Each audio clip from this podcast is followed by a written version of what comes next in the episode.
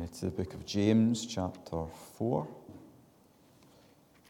uh, page 1215, 1215 in the Pew Bibles. James chapter 4, uh, reading from verse 13. Chapter 4, verse 13, 1215.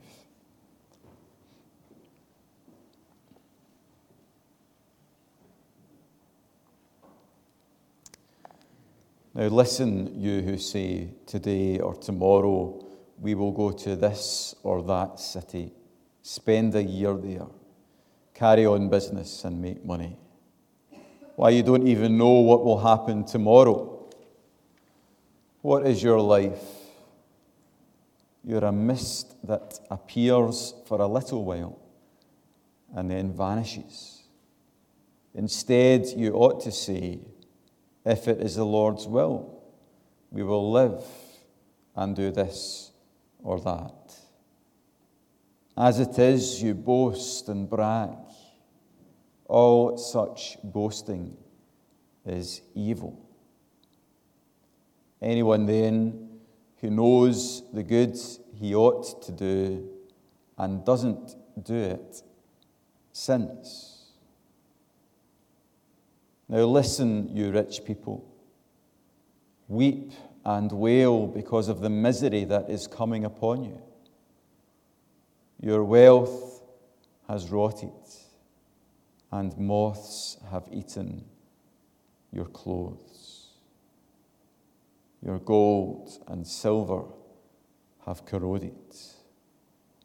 Their corrosion will testify against you and eat your flesh like fire. Amen. Meekness, slicket, curn, timorous, beastie. Oh, what a panic's in thy beastie. That's all I can remember.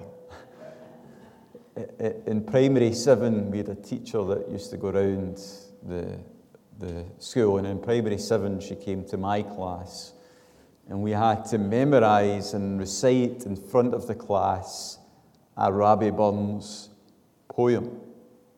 And mine was Te Amoose. I was more frightened than the mouse when I stood up in front of the classroom. I, I can't uh, remember it all now. I certainly can't recite it uh, by memory as impressive as that would have been, I'm sure.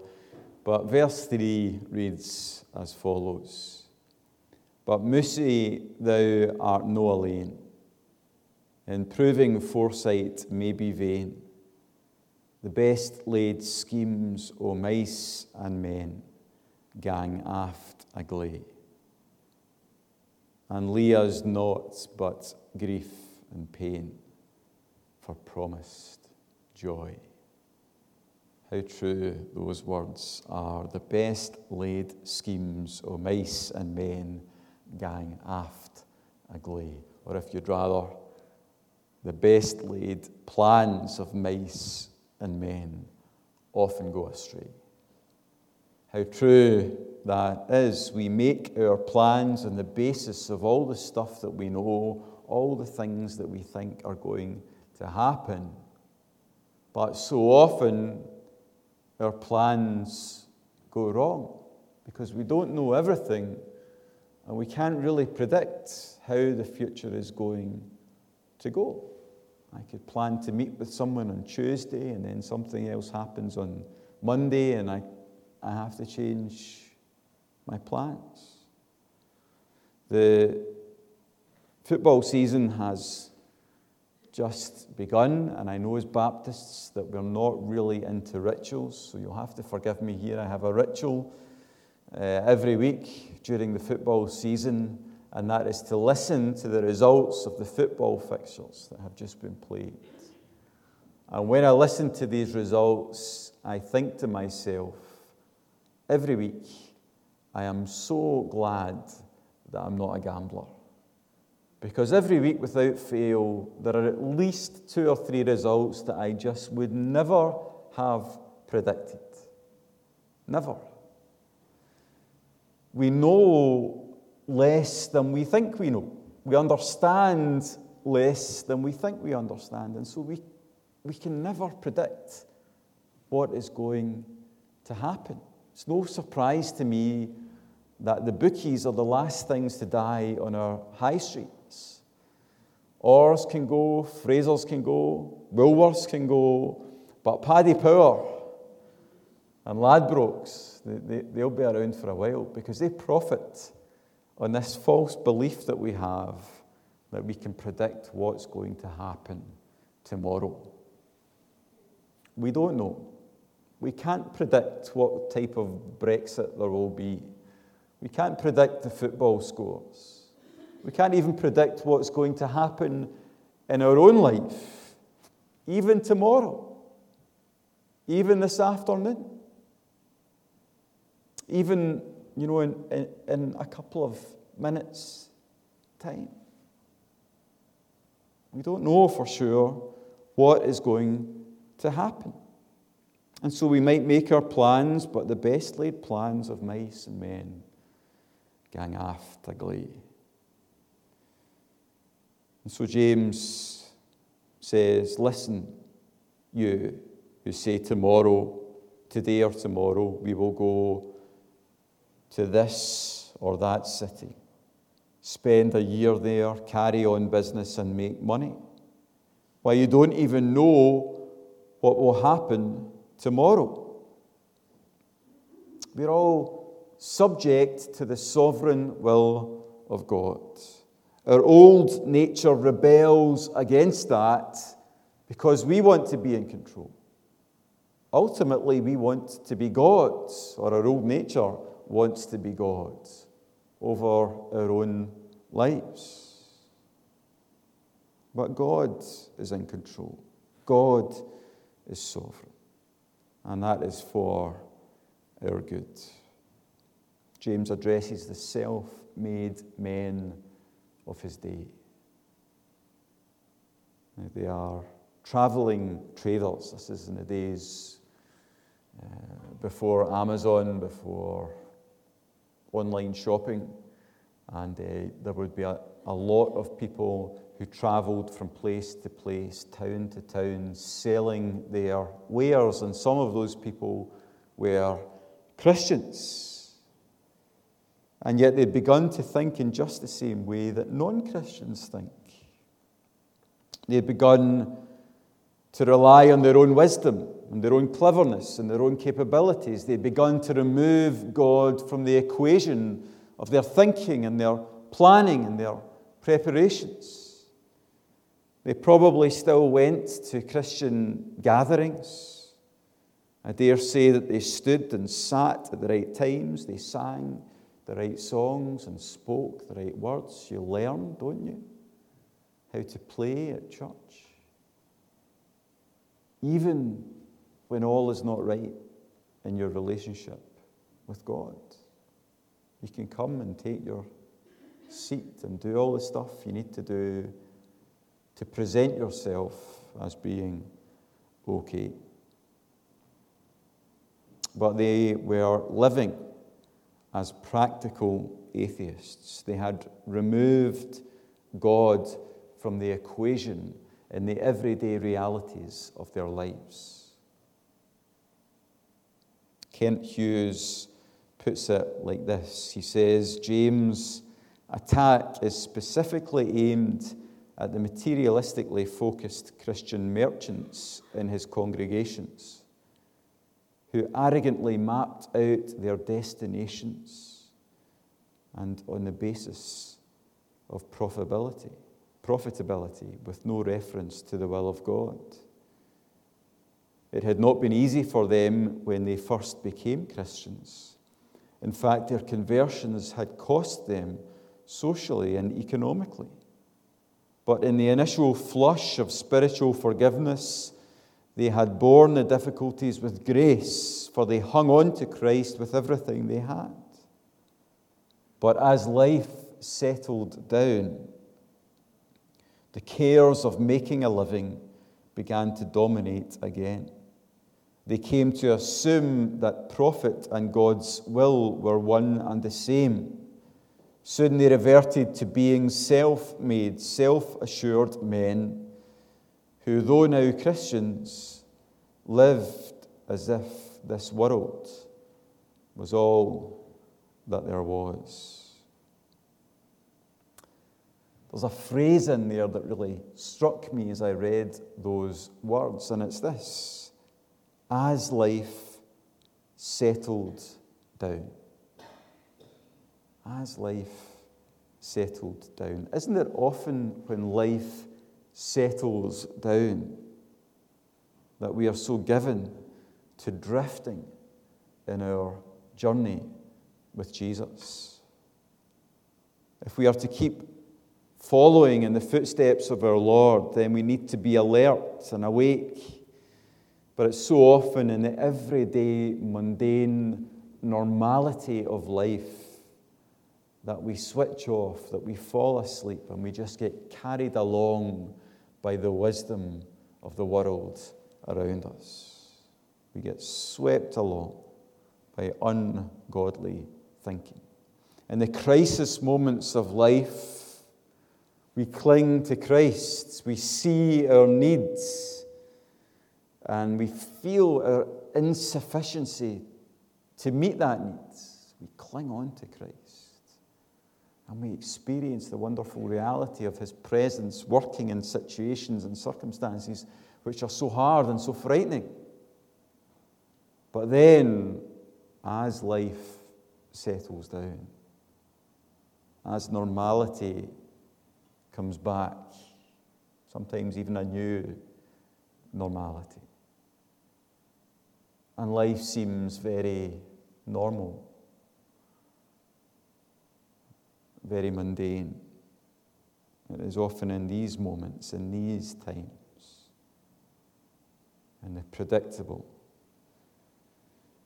that we have to be most careful to stay awake, to stay alive, to stay alert spiritually, to keep our eyes on Jesus, to keep our feet following as He leads, to not drift along the paths and the patterns of this world. These Christians have drifted away, and James tries to wake them up. Now, listen, he says in verse 13.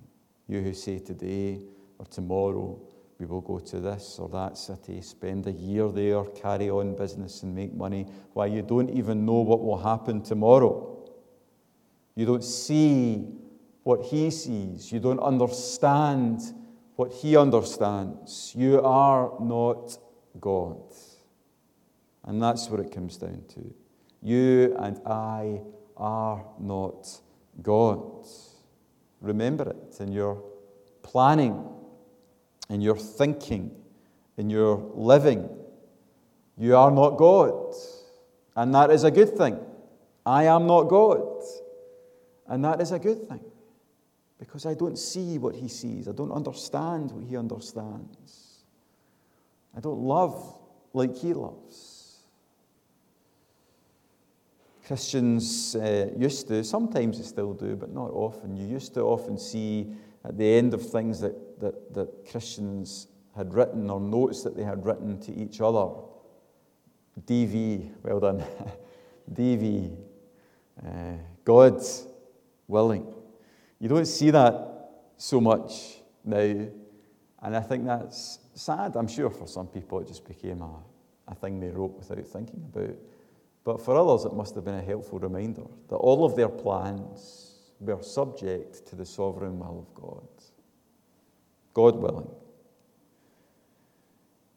You know, to, to, to not, to rebel against the sovereignty of God is a horrendous sin. To want to be God, even of your own life, is a terrible sin. And like every other sin, it comes from pride It comes from the pride that says, I know better than God knows.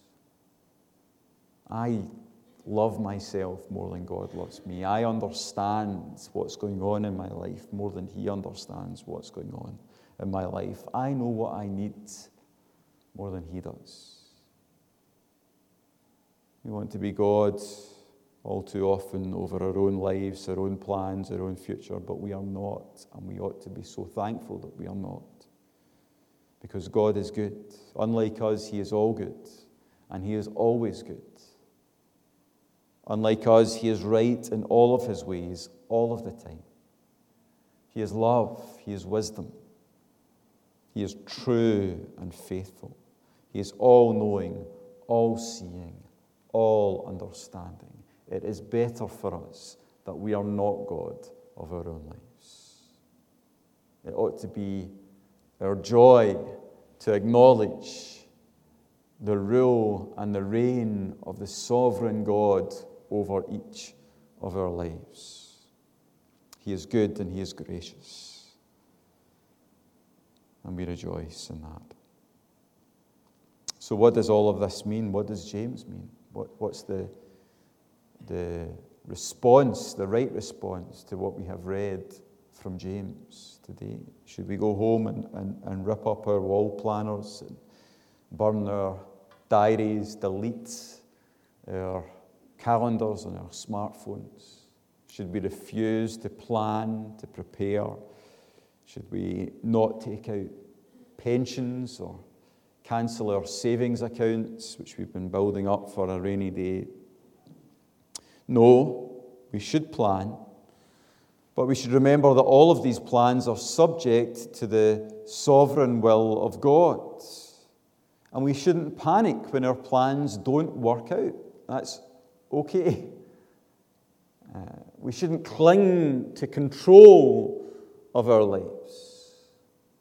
We should happily, joyfully acknowledge that God is in control, that God is sovereign, that God is working out his plans and his purposes for our lives. Our role is really just to follow the leading of our Lord, step by step and day by day. Verse 15 makes clear that that it's okay to plan. Instead, you ought to say, if it is the Lord's will, we will live and do this or that. It's okay to plan, but we have to remember our place and God's place in our planning. We plan in humility, and we plan in a way which makes sense given the brevity, not just the uncertainty, but the brevity of our lives. Life is short. Why, you do not even know what will happen tomorrow, says James. What is your life? You're a mist that appears for a little while and then vanishes. It's like we've had relatively good weather in recent times, but before we know it, it's going to be cold again when you're outside in the cold and you breathe and you, you see your breath for a second, I can't, can't tell you the physics behind it, you see your breath for a second, and as soon as you see it, it's gone. That's your life. It's there for a moment and it's gone for an eternity. Given the brevity of life, we ought to invest every moment, spend every second wisely. We don't know the future. We don't know tomorrow. We don't know even the rest of today. But one thing we do know is that we will all die. Unless we're alive and Christ comes again, we will all die. And it may be soon, no matter how things may look.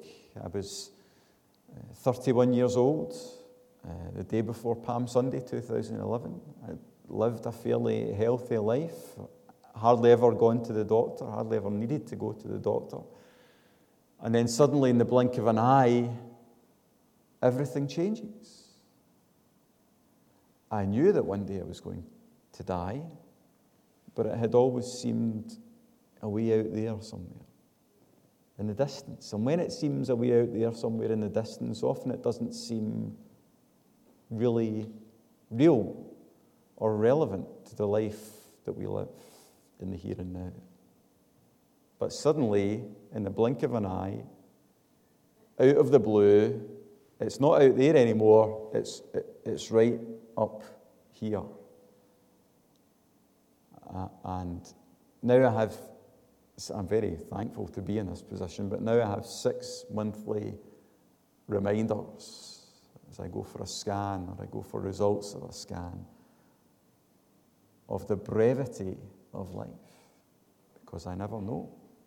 I never know what the oncologist is going to say. I don't enjoy those meetings. I'd rather not have them. If I went to the Beatson one time and they told me, we've got this new pill, take it and everything will be fine, I would take that pill. But still, those six monthly reminders are helpful. They put things into perspective. They remind me of the brevity of life, the importance of prioritizing life wisely and well, spending every moment of strength and energy and time.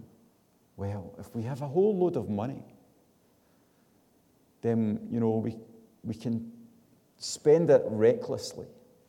We can go to the supermarket and fill the trolley and fill the boot and fill the house with stuff that we don't really need. But if we've only got a little bit of money, or if we're not sure how much money we've got in the bank, then we'll be much more careful, won't we, at how we spend that money. We don't know.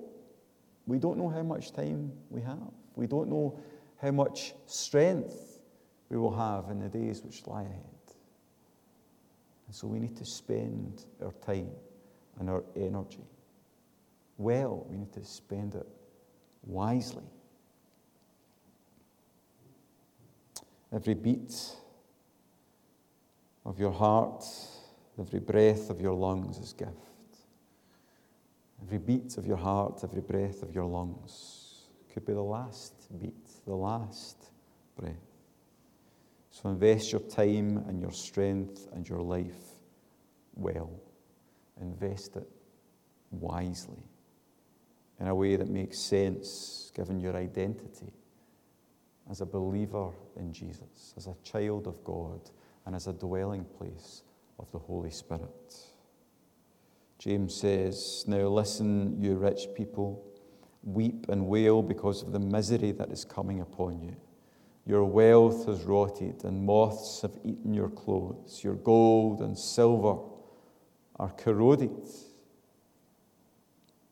And those pictures which James paints for us ought to turn us to the words of the Lord Jesus, who said, to, who said in uh, Matthew chapter 6, and who says to us today, Do not store up for yourselves treasures on earth where moth and rust destroy, and where thieves break in and steal. But store up for yourselves treasures in heaven where moth and rust do not destroy, and where thieves do not break in and steal.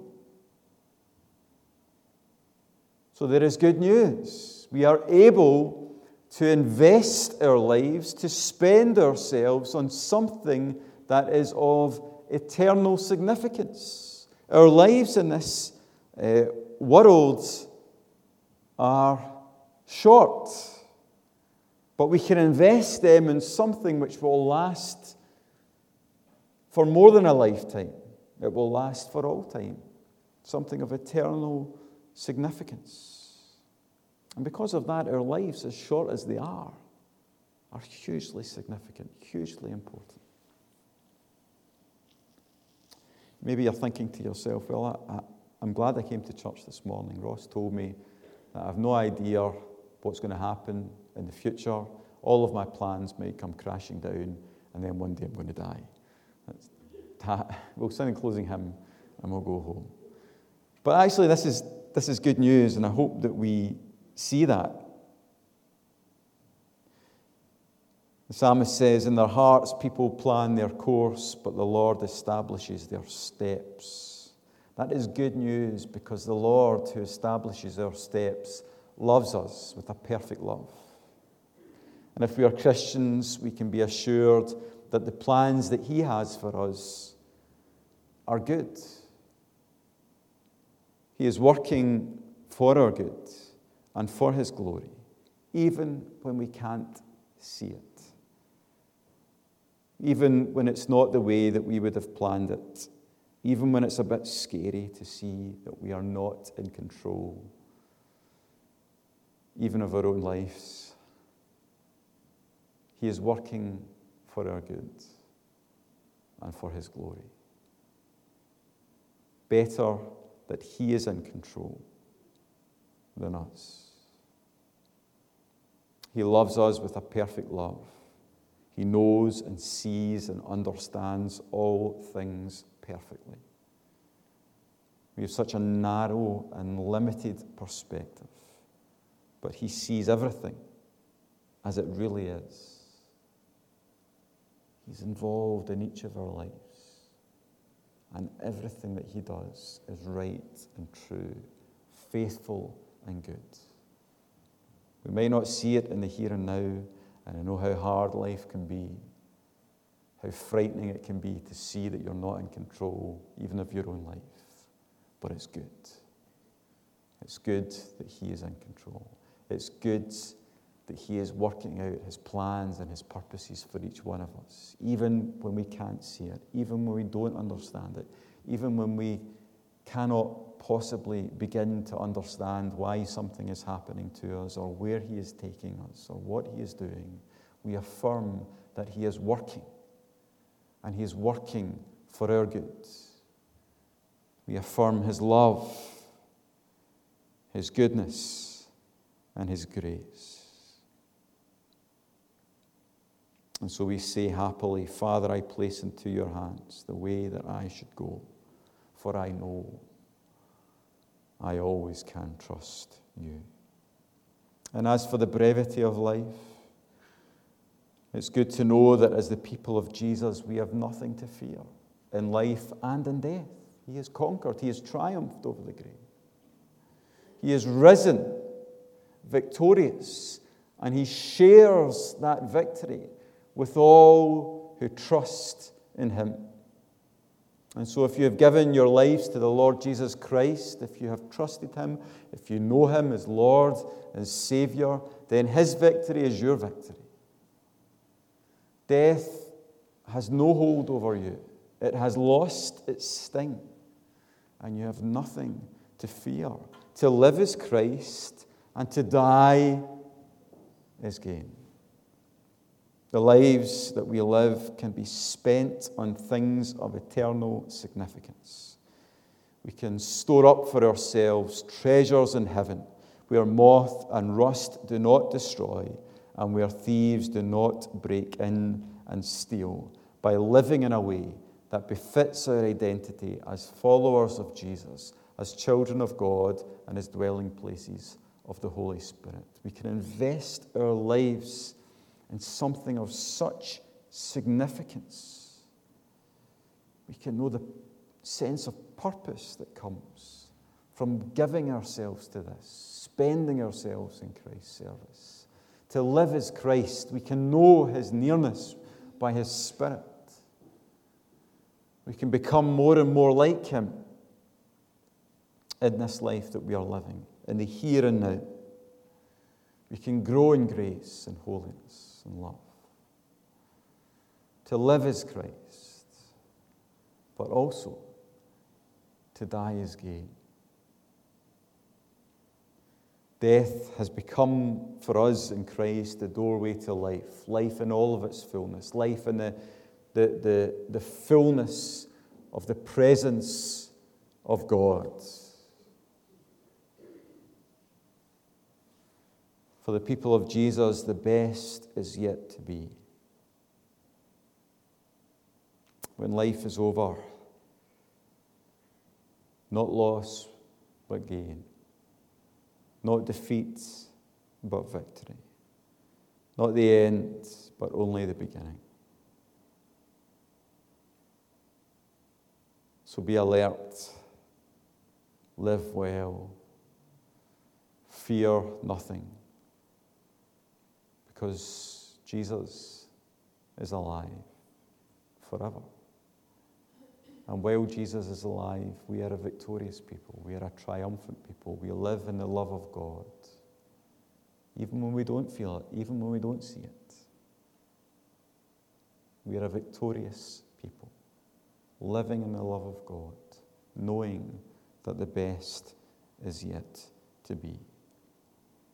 As long as He lives, He will be with us and He will be for us. Trust in the Lord with all your heart and lean not on your own understanding. In all your ways, acknowledge Him. Some translations say, In all your ways, submit to Him, and He will make your paths straight. Amen. We stand to sing a hymn of triumph as we look to the Lord Jesus Christ. Because He lives, I can face tomorrow.